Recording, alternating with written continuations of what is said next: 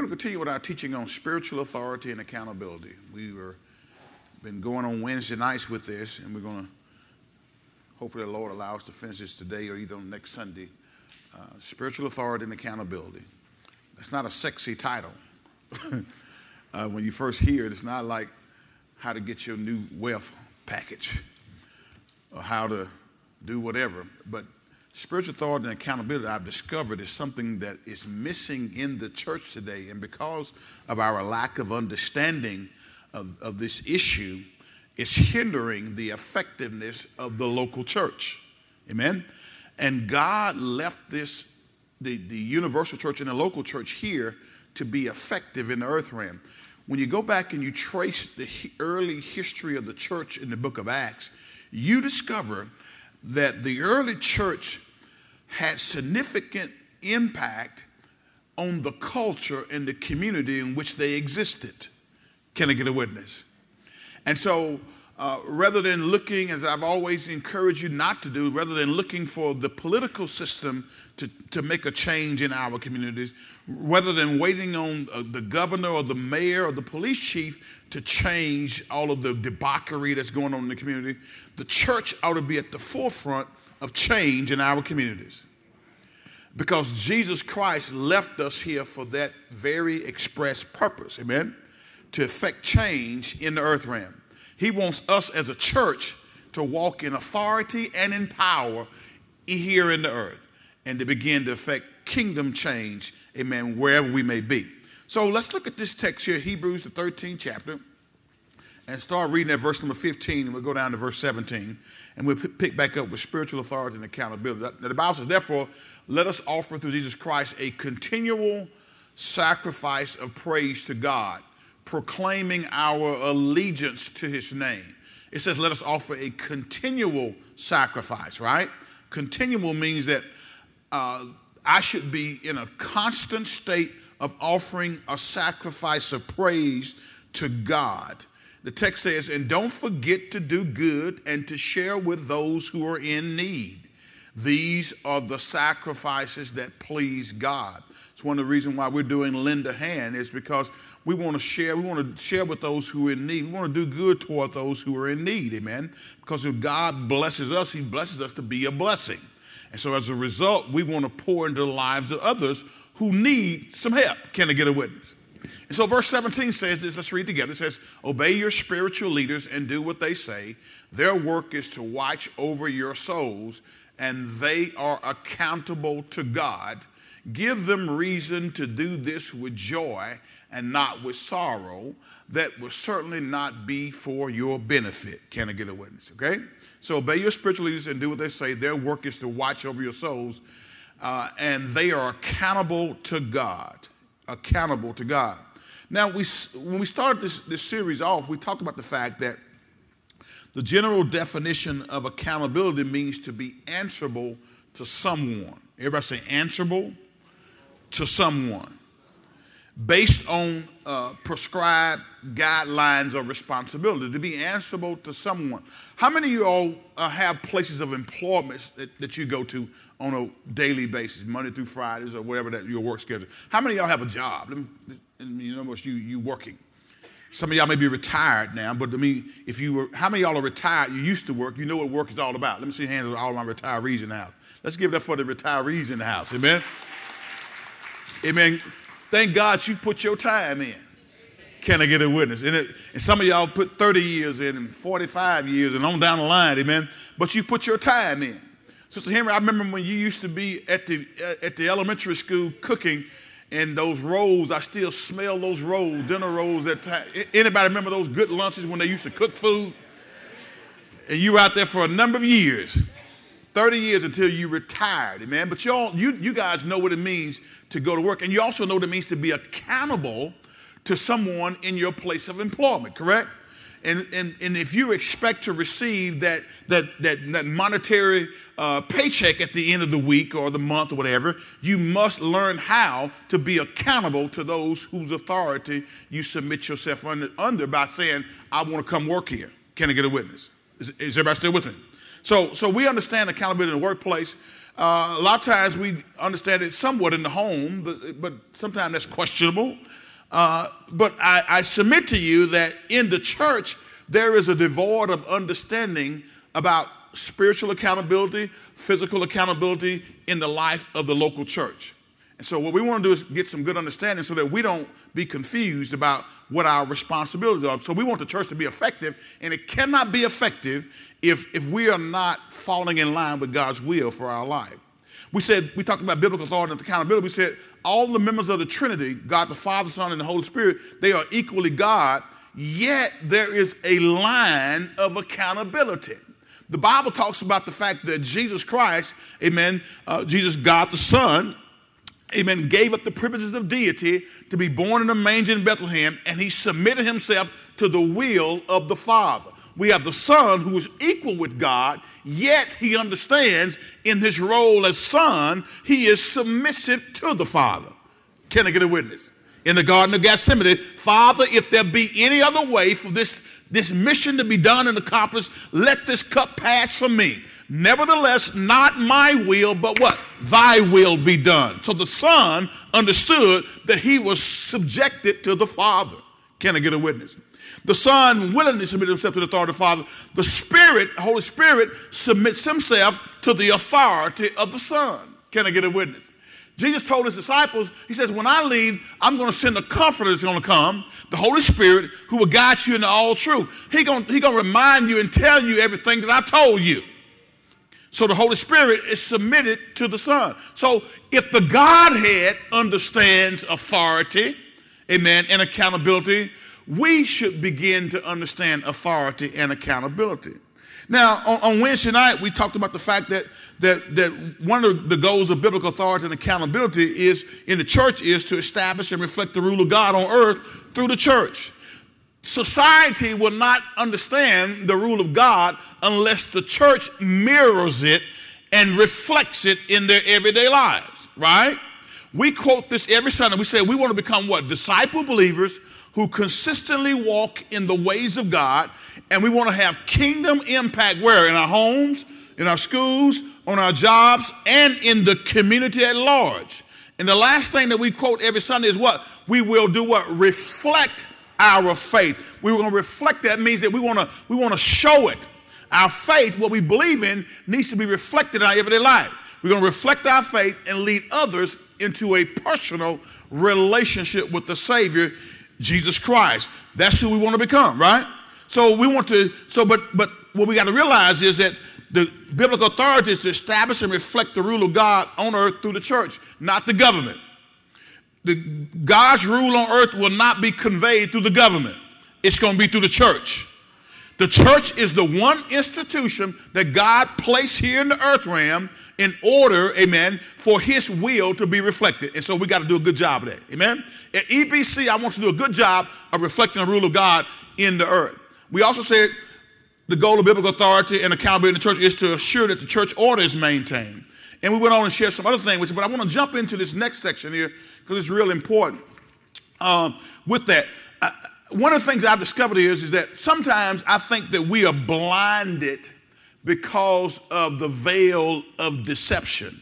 And we don't understand how important it is for each one of us uh, to, to submit ourselves to the rule of God, to spiritual authority and accountability. And so there's a veil of deception that actually takes place in the lives of many people. And so as a result, we don't understand uh, what God's will is for our life and we don't submit ourselves. How in the world could it be that we have people in the church who say, I'm born again, I've accepted Christ as my personal Savior, yet consistently, amen, disobey what God's word says? I'm going to share with you something that happens and how, why that takes place. Go with me right quick uh, to 1 Samuel, the 15th chapter. Let's go to 1 Samuel, the 15th chapter, and we're going to um, talk about accountability in this particular discourse of Scripture. 1 Samuel 15, verse number 1. 1 Samuel, the 15th chapter, verse number 1. It a spiritual authority and accountability. It's something that we have to, if we're going to be a church that's really having kingdom impact, we're going to have to begin to get an understanding of and submit ourselves to it, okay? Now, here we're going to see a, a, little glimpse into the life of Saul, who was the first king of Israel. And, and, and when we look at his life, it's going to give us a picture of what happens when a person refuses to be accountable to the revealed will of God in their life. It's going to give you an illustration of what happens when a person flirts with or walks consistently in a pattern of disobedience. Because how many of y'all will admit that even in your own life and even in the life of others within the church, there are times when we discover that people are walking in disobedience. Have you ever walked in disobedience since you've been saved? I mean, be honest. I mean, we're not proud of it.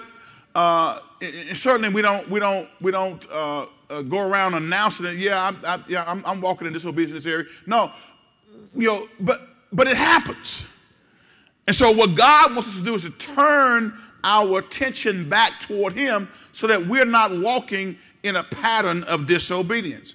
So, so we see Saul's life here. We're going to see what happens when someone refuses to do what God's word says. 1 Samuel 15 and 1. Are y'all there? Come on, let's read together. The text says what? One day Samuel said to Saul, It was the Lord who told me to anoint you as king of his people, Israel. Now listen to the message from whom? So who's talking here? Samuel, the prophet, the man of God. The man of God, the prophet of God said, It was the Lord who told me to anoint you as king of his people, Israel. Now listen to this message from the Lord. Verse number two, let's read together. The text says what? This is what the Lord of heaven's armies has declared. I have decided to settle accounts with the nation of Amalek for opposing Israel when they came from Egypt. How many y'all, how many y'all have understood in your life that God is the one who brings vengeance. The Bible says vengeance is, God says vengeance is mine, says the Lord, and I'll repay. And, and we as a body of believers should stop trying to get people back when they've done something to us, right? Watch what the text says. He says, now go. This is God's, God's revenge coming forth because God knows what's just. We don't know what's just. God does. The text says, now go and completely destroy the entire Amalekite nation men, women, children, babies, cattle, sheep, goats, camels, and donkeys. Is that what he told them? Can we read it out loud? Back up to verse 3 one more time. Back up to verse 3. Watch it. Let's read it out loud and on purpose. It says, Now go and smite, go and com- smite or completely destroy the entire Amalekite nation men, women, children, babies, cattle, sheep, goats, camels, and donkeys. Is that what he told them? Did y'all see that? Right. That's what he told them. Destroy it all. Now, now, when we look at this, watch, we're going we're gonna go down, and some of y'all know this story, but when we go down, we look at uh, Samuel's life, we're, we're going to see some hidden keys that, that's, that's within the corrected word that the Lord spoke to him that I think can help us in our walk with the Lord. Uh, if, if, we, if we allow it, listen to me carefully, if we allow it, this understanding can strengthen us even today, and his failure can be our warning. How many y'all believe in learning from others' failures? I do believe that. I believe that we, again, I don't want anybody to fail, but if you do fail, I want to learn something from it. Amen. I don't want to do the same thing and, and, and have the same results. As a matter of fact, the Bible says this, and, and, just listen to Romans 15 and 4. Write it down, and you look it up when you get home. Romans 15 and 4 from the KJV says, says, For whatever things were written aforetime were written for our learning that we through patience and comfort of the scriptures might have hope. That's what it says. Romans 15 and 4. He says, For whatsoever things were written aforetime, in other words, we have biblical accounts of what happened to the nation of Israel. We have biblical account what happened to the early church. We have biblical account of what happened in the life of the churches that Paul oversaw through the Holy Scriptures. And the Bible tells us that all those things were written so that it can help us to live our life a better way. Can I get a witness? As a matter of fact, 1 Corinthians 10, chapter verse number 11 says, These things happened to them as examples for us. They were written down to warn us who live at the end of the age. And I will submit to you that we're living in the last days. We, I believe without a shadow of a doubt, that we are the generation that shall see the coming of the Lord. And so, since we're in the last days, since we see all of the debauchery and all of the craziness that's happening here in the earth realm, all of the deception that's going on in the world, uh, is it any wonder that a, an antichrist could come now and deceive the whole world? Is it any wonder now that an antichrist can tell a lie and it be believed by a bunch of folks? Are you understanding what's happening now? See, we live in an information age, so much so that somebody in Israel or somebody in, in, in South Africa can hear the same message at the same time that we hear it. And so when a messenger sends a message and it's a message of deception, uh, that deception can quickly spread throughout the whole earth. So when we look at this thing, let's, let's watch this. Read with me, if you will, in 1 Samuel 15. Let's go over to verse number 10. 1 Samuel 15, verse number 10. Talking about the veil of deception that happens. And I believe there's a veil of deception uh, not only in this country, but there's a veil of deception in the church. And we're going to see how that veil of deception happens, even in our own lives, if we're not careful. Because we want to walk on the spiritual authority and accountability. Verse number 10 says what? Let's read. Then the Lord said to Samuel, verse 10, let's go. Let's read. It says what? I am sorry that I ever made Saul king. Who made Saul king? God did. He says, I'm sorry I ever made Saul king, for he has not been loyal to me and has refused to obey my command. Is that what it says? Let's read on. Samuel was so deeply moved when he heard this that he cried out to the Lord all night. Early the next morning, Samuel went to find Saul. Someone told him Saul went to the town of Carmel to set up a monument to himself. Then he went on to Gilgal. Now, watch this. Verse number 13 says what? When, when Samuel finally what? Found him, Saul greeted him cheerfully. May the Lord bless you, he said. I have carried out the Lord's command. Now, watch this now. In verse 3, God told the prophet, the man of God, to tell the king of Israel to destroy Amalekite. Uh, all the Amalekites and everything that, that's in there, every living thing, destroyed all. Now, here we see where in verse 10, where God said, it's because if he says, it repented me that I ever established Saul as, as king. And so now Saul is saying, that, listen, I did exactly what God told me to do, but there's a difference of opinion here. Can I get a witness? We see that the command that God gave him in verse 3 was direct and very specific, right? Nothing Am- Amalek possessed, whether human or animals, was to be left alive. Everything was that was breathing was supposed to be destroyed. But but but but but Saul Saul Saul's response was he Paul, Saul, when, when God gave him that command, Saul didn't say, Well, I, I don't want to do that. Did he say that? No, he didn't. He didn't say, uh, I think that's too harsh. No, Saul just went and said, Okay, I'm to take care of business, right? But, but, but, but we see here that Saul didn't do exactly what God told him to do. How many y'all know that when you do 99% of what God said do and leave the other 1% undone, you still are disobedient? How many y'all ever had somebody say this before? Well, you know, um, dog, I cleaned up the whole house, and now you came into the utility room, and you, you're going to just focus on what I didn't do. If, if the assignment was to clean the whole house, then when you don't clean the utility room, you didn't do the assignment. Any, any parents in the house that have children who, who throw the clothes in the closet? Uh, hello? repeat after me. Say, partial obedience is disobedience. Now, now again, he did just about everything that God told him to do, but what, one thing he did, he kept the king alive. And then the other thing that he did was he kept all the best stuff. The stuff that was good, you know, the best animals, the gold and all that. Because customarily, when God gave victory to his people, he would allow them to take the spoils of war. In other words, to the victor goes what? The spoils. If you win, you get to take your enemy's best stuff. And that was customary. But in this instance, God said, I want you to destroy everything. But when he, he did not destroy everything, guys, he put himself in a position of disobedience. Saul can, he killed tens of thousands and spared the, the, the king. He did 99.9% of what God says, but that other point percent was disobedience. And when you walk in disobedience, guys, it, it, what, we, what we do when we walk in disobedience is we take ourselves out from under the, the authority of God's word. Can I get a witness? Now, watch this. Let's move this a little bit further because I, I want to share a couple of things with you because I think it's, it's, it's helpful for us to understand what happens and why it is that we can be in church and you can be sitting there hearing the word of God and then not do the word of God and then still feel okay about yourself and your walk with the Lord. What happens is we begin to be deceived in our disobedience.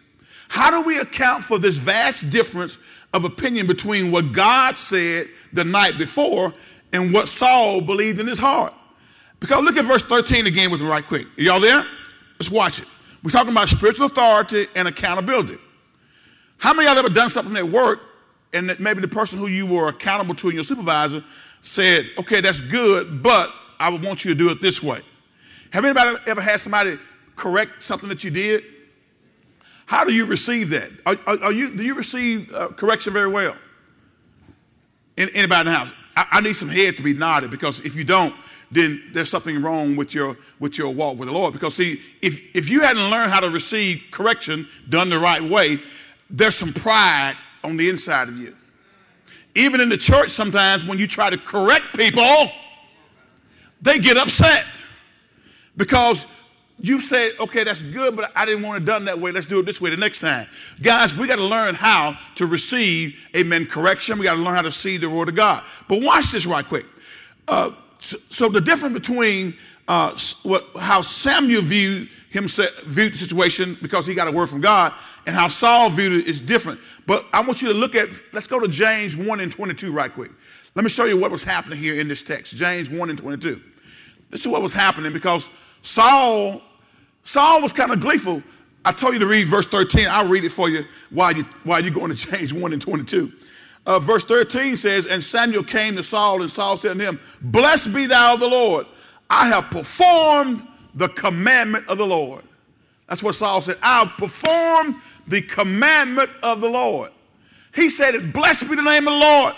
I did what God told me to do. But yet Samuel was coming with a word of rebuke from God. Look at what the text says in James 1 and 22. Y'all there? Let's read together. It says what? Don't just listen to God's word. You must do what it says. Is that correct? You must do what it says. Now watch this. Look at, look at the latter part. I want you to key in on this because this is what I want to talk about.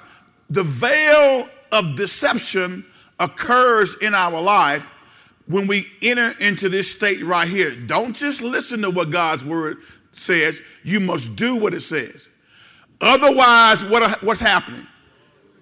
You're only fooling yourself. The KJV says you're deceiving your own selves. When you are a hearer of the word and not a doer, you are deceiving your own self. The moment that a person disobeys the word of God that's been clearly revealed to him, here's what happens a veil goes over his heart, and that veil distorts and it obstructs how you see things.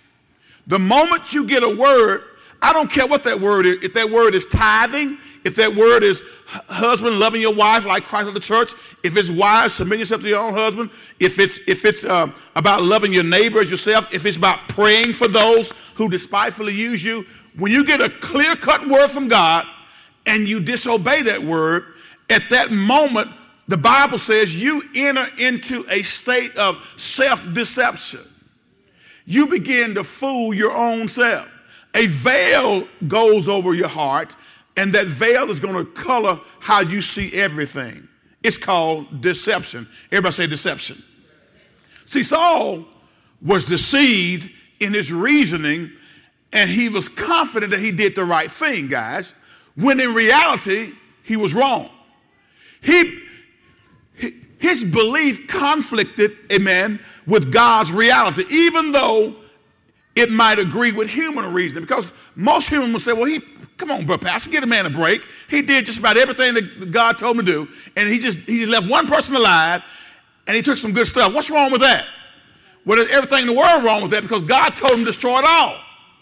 See, sometimes in our own lives, we'll do that very same thing. We'll, we'll go to human reasoning and we'll discard what God's word says. Saul was deceived, amen, and, and, and he was, that veil had come over his heart. So, so Pastor, what are you trying to get to? Um, and, and, and, by the way, this wasn't the first time that, that Saul had been rebuked by Samuel. You go back to the 13th chapter, you see the very same thing happening. But that veil of deception comes over our hearts when we know what the Word of God says, but we won't do it. That veil of deception causes us not to be able to see things clearly. And then when we don't see things clearly, then how can we possibly submit ourselves to the spiritual authority and the accountability that God wants us to be un- upon in the church? It will not happen, guys. Now, now, how many of y'all remember? I want you to think back. How many of y'all remember when you first got saved? Anybody remember when you first got saved? Especially if you got saved as an adult. When you first got saved, do you remember how it felt when you first sinned? Do, do, do you remember how, how convicted you were when you sinned? Come on, come on, come on. Can, y'all go back with me? Many, first of all, let me ask a question. How many y'all in here saved? And know you are. I mean, in other words, you've invited Christ into your heart as, as your personal Savior, you received Him. So I can remember when I when I first got saved and I was really serious and I knew that I, that I really accepted Christ. When I did something wrong, man, it it convicted me. I felt I felt Lord in a snake's belly. I, I felt, man, I just felt horrible. Uh, in the word of Carl Jones, ain't it awful? I felt I felt awful when, when I sinned. Uh, and but guess what? The second time, or the third time, or the fourth time when you sin, that conviction was not quite as strong. It was not quite as deep and, and, and, and gut wrenching as it was the first time after you got saved. And so what's happening is when, when, when, when it gets to be less and less, it's because that veil of deception comes over our hearts and we begin to rationalize it. Well, it, it wasn't that, it wasn't, you know, okay, it, it wasn't that bad. Well, you know what? Uh, uh, I, uh, the reason why I cuss you out was because you made me mad. Now I'm rationalizing my cussing you out. How many y'all have ever rationalized cussing somebody out before? Okay, let's, let's see. Hey, see, some of, some of y'all, I, I want some truth tellers in the house today. You, I, I told them at the, at the marriage fellowship, I'm tired of cussing Christians. I'm tired of Christians uh, demeaning their walk with the Lord by saying stuff in a, in, in, a derogatory manner that, that, that, that really doesn't give God honor. You know what? You ought, you ought to be smart enough. There's enough words in the dictionary, huh, that you can study the dictionary and be able to talk without cussing. And be able to express yourself the way you want to express yourself and let somebody know that you mean it without using profanity. I feel that we have a lot of people in here who cuss. I sense it in my spirit, and some of you cuss so you don't think anything's wrong with it. Look at your neighbor and neighbor, are you a cusser? I just, just I just want to know. I, I want to know. I want to know. You, you, got, you got to ask them. Come on, can we be real? Can we be real? Look at the other one say, say I, I don't normally tell you to your neighbor, I want you to do the same. Say, say neighbor, neighbor, is cussing a part of your regular talk? Okay, answer them, answer them, be truthful. And if it is, just lay hands on them right now. Lay hands on them right now. Lay hands on them. Lay hands on them. Hey, guys, the Bible says that the words that come from our mouths should be good for the use of edifying and building people up. That's what the word says. So when I, as a believer, begin to speak derogatory words toward anybody, especially using profanity, I am killing my testimony. I am, I am putting myself in a position that anything else that comes out of my mouth is going to be diminished because I, I said something crazy before I try to tell you about Jesus. Are y'all with me? So, so, so, so what happens is when we, you know, what we'll do is we'll justify our cussing because we, we say you may be mad.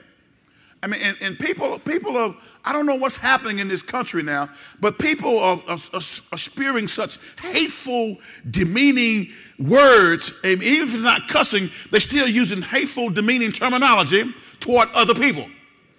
And we as a church have to be that salt in, that, that adds some flavor to this, this, this nasty tasting world. We got to be that light in a dark place. Amen? Because God desires for the church to be the, the instrument and the tool that He uses to affect change in the earth realm. But that will not happen if we don't submit ourselves to spiritual authorities. Because I just gave you a word that told you that if you are cussing, that you're out of the will of God. So now, what you gonna do with that word? What are you gonna do with that word that says that as a member of EBC, I am misrepresenting my church when I talk that way? when I talk in a derogatory term, when, I, when my words are not uplifted. Can I give y'all some Bible? Because some of y'all look at me like, what is he talking about? Go with me to Philippians right quick. Philippians, the fourth chapter.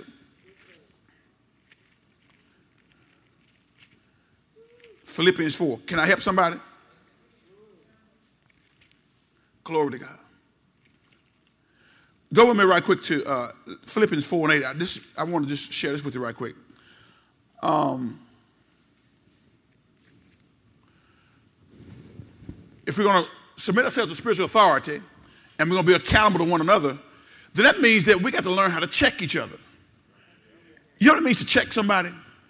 That means that if we're in a relationship together, if I see you walking outside the will of God, then I have a right, as your brother and sister in Christ, to say, hey man, you're outside the will of God.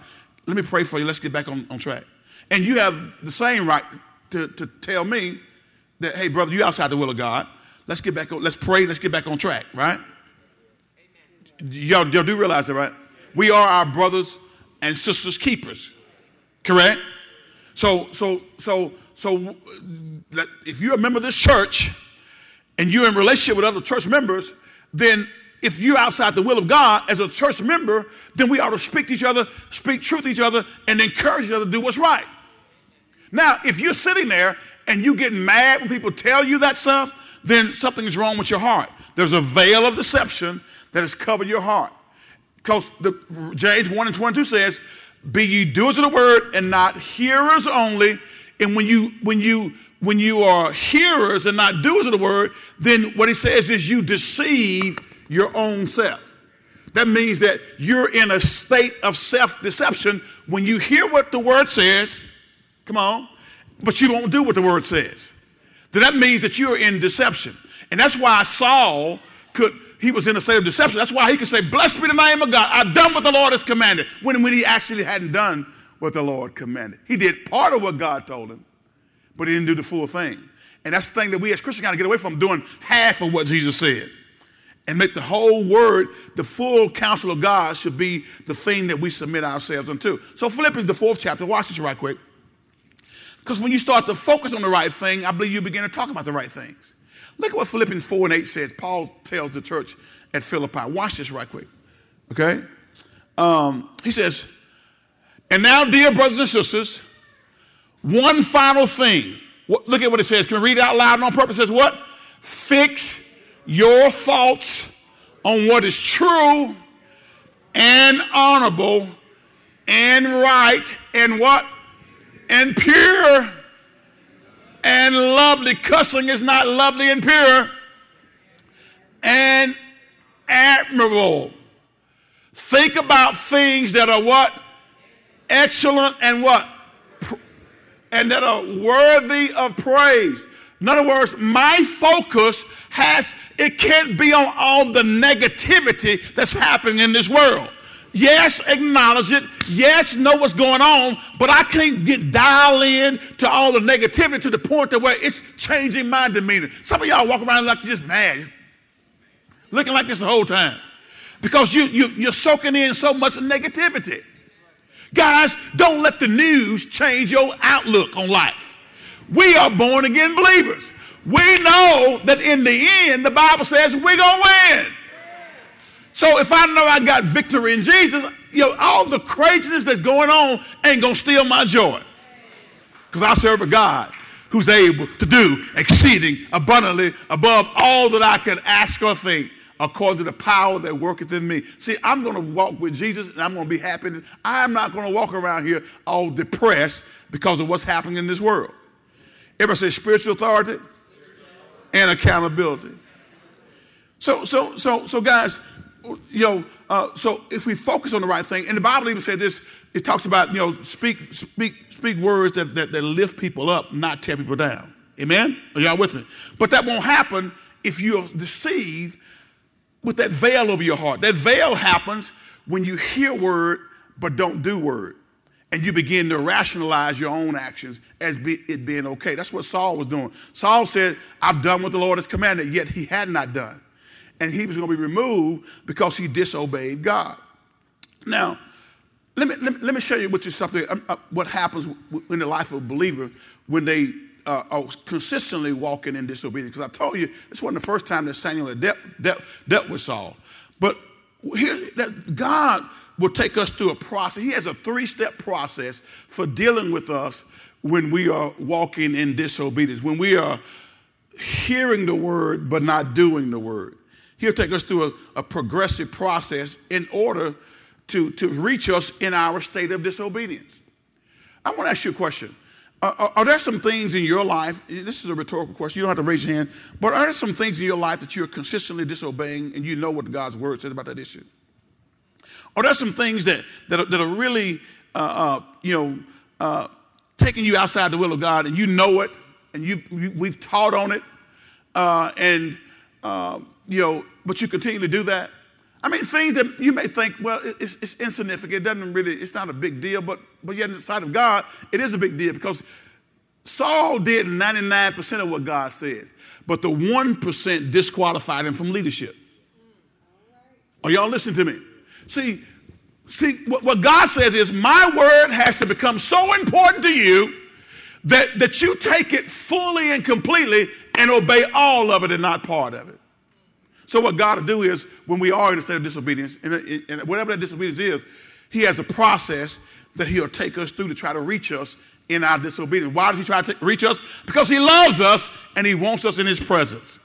So, so here's the first thing He'll do. First of all, if we're in a state of disobedience and not doing what God told us to do, first of all, He will always, first of all, try to reach us through conviction. Everybody say conviction conviction. What is conviction? That means when when the Holy Spirit deals with our heart. Okay, if uh, you know when we're in a place where we repeatedly disobey, and in a place where we you know we've lost touch with our heart and our directives from God, then then sometimes it's hard for that conviction to come. But conviction is when when when when you did something wrong and man it hits you right there in the gut.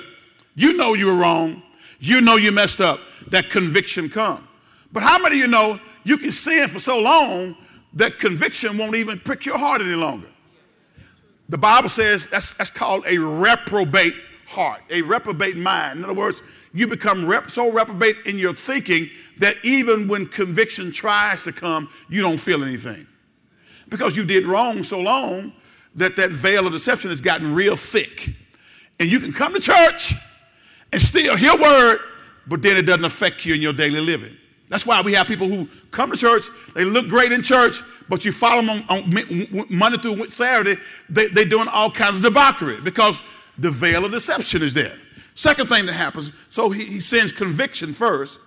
Then the second thing that God would do, God will send a, a prophetic messenger like he did to Saul.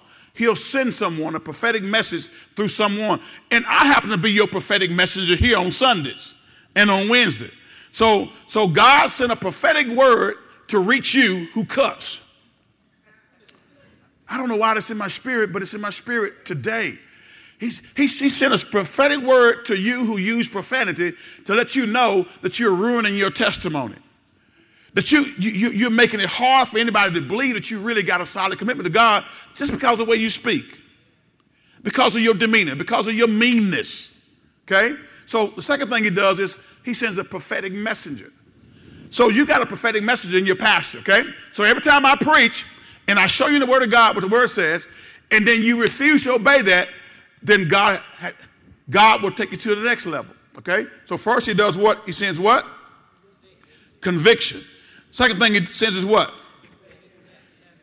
A prophetic messenger. Your pastor, your Sunday school teacher, your men's ministry leader, your women's ministry leader. He'll even send uh, that, that, that friend or that accountability partner, huh? To, to, to speak a word to you.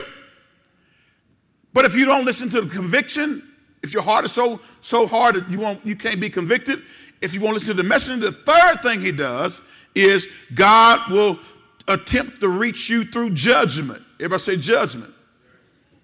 Go to First Corinthians 11 chapter right quick. Through judgment. First Corinthians 11 chapter. Okay?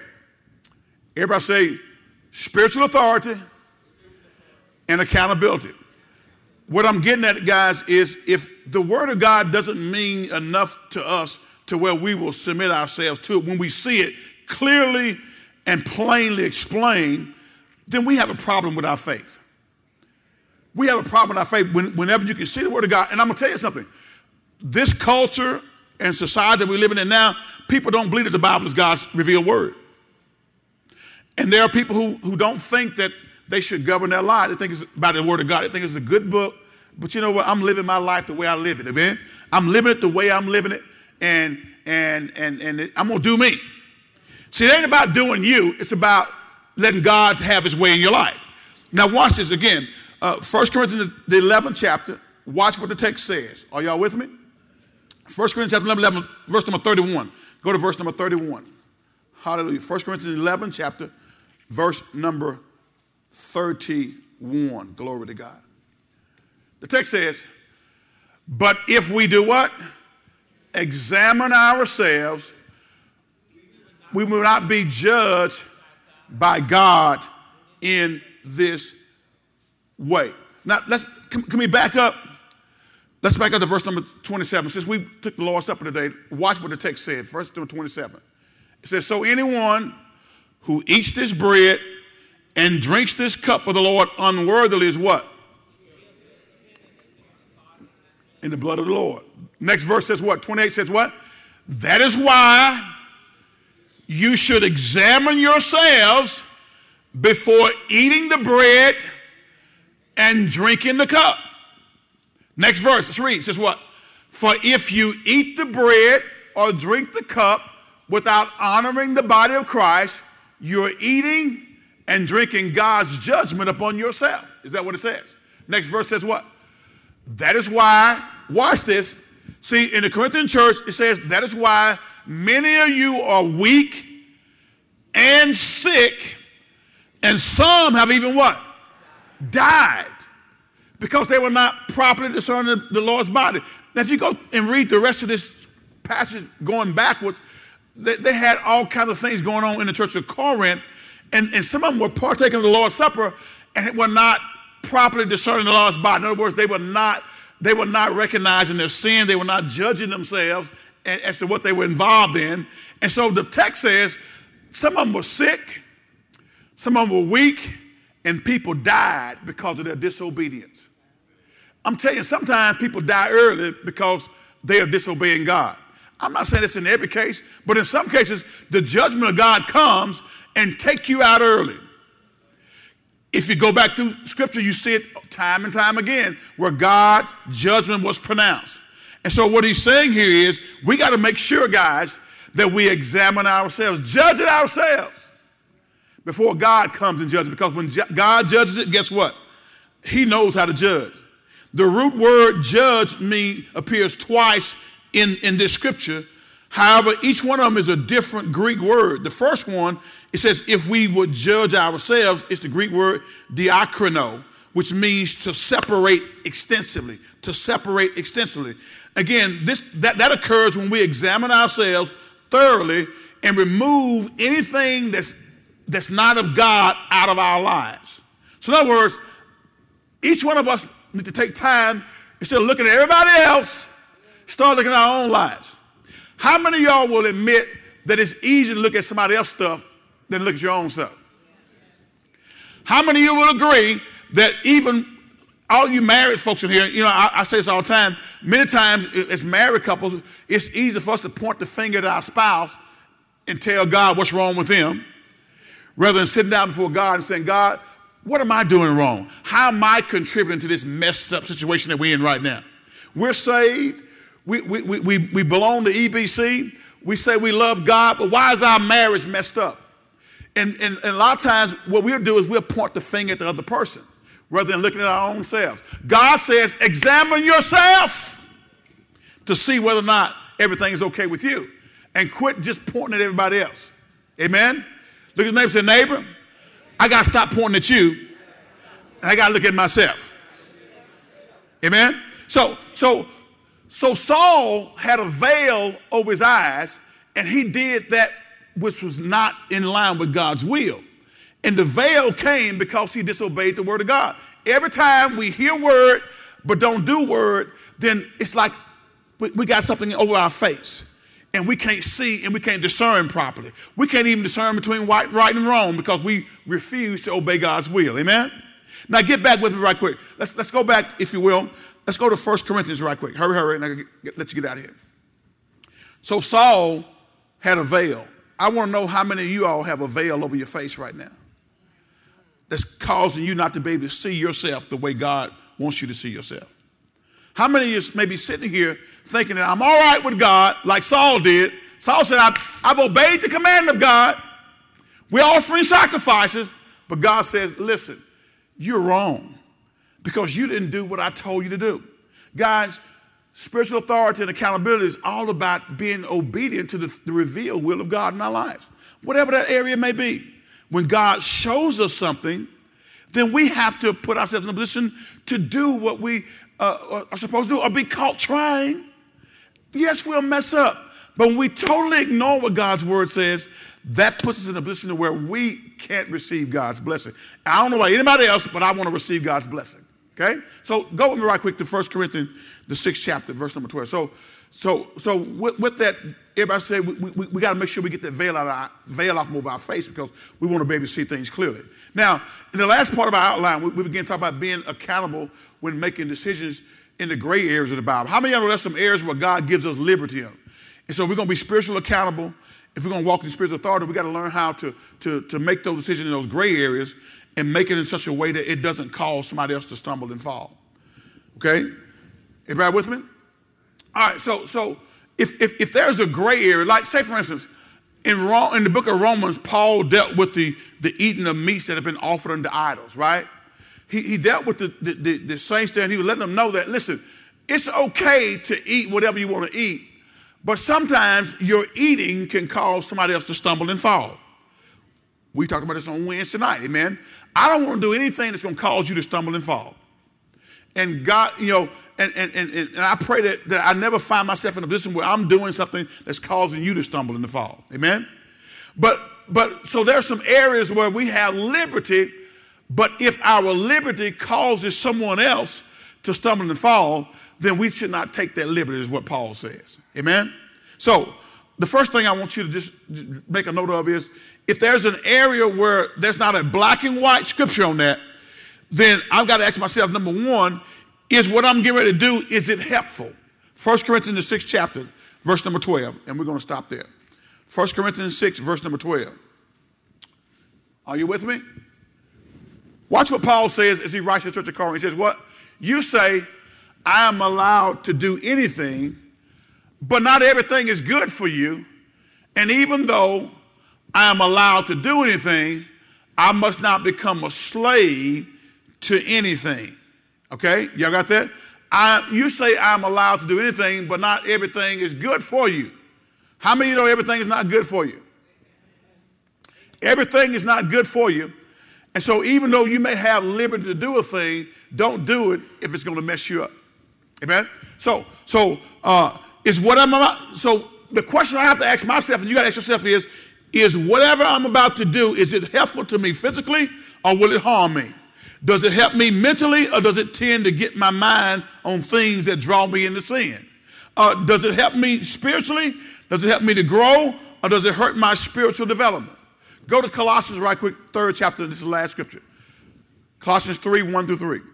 I got to ask myself the question, question is it helpful? Because some things will get your mind in the wrong place. And when your mind gets in the wrong place, then your actions get in the wrong place. Is that right? The devil is about changing our thinking, guys, and he wants to change our thinking so that we can begin to do the things that he wants to do rather than the things that God wants to do. Colossians 3, 1 through 3, real quick, we're going to finish up on this. He says this Who's writing here? What does he say? He says, Since you have been raised to new life with Christ, set your sights on the realities of heaven where Christ sits in the place of honor at God's right hand. Verse number two says, What? Think about the things of heaven, not the things of earth. Right? Verse 3 says, What? For you died to this life, and your real life is hidden with Christ in God.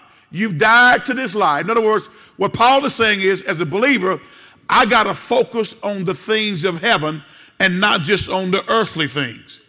Too much of our time is spent on the carnal things.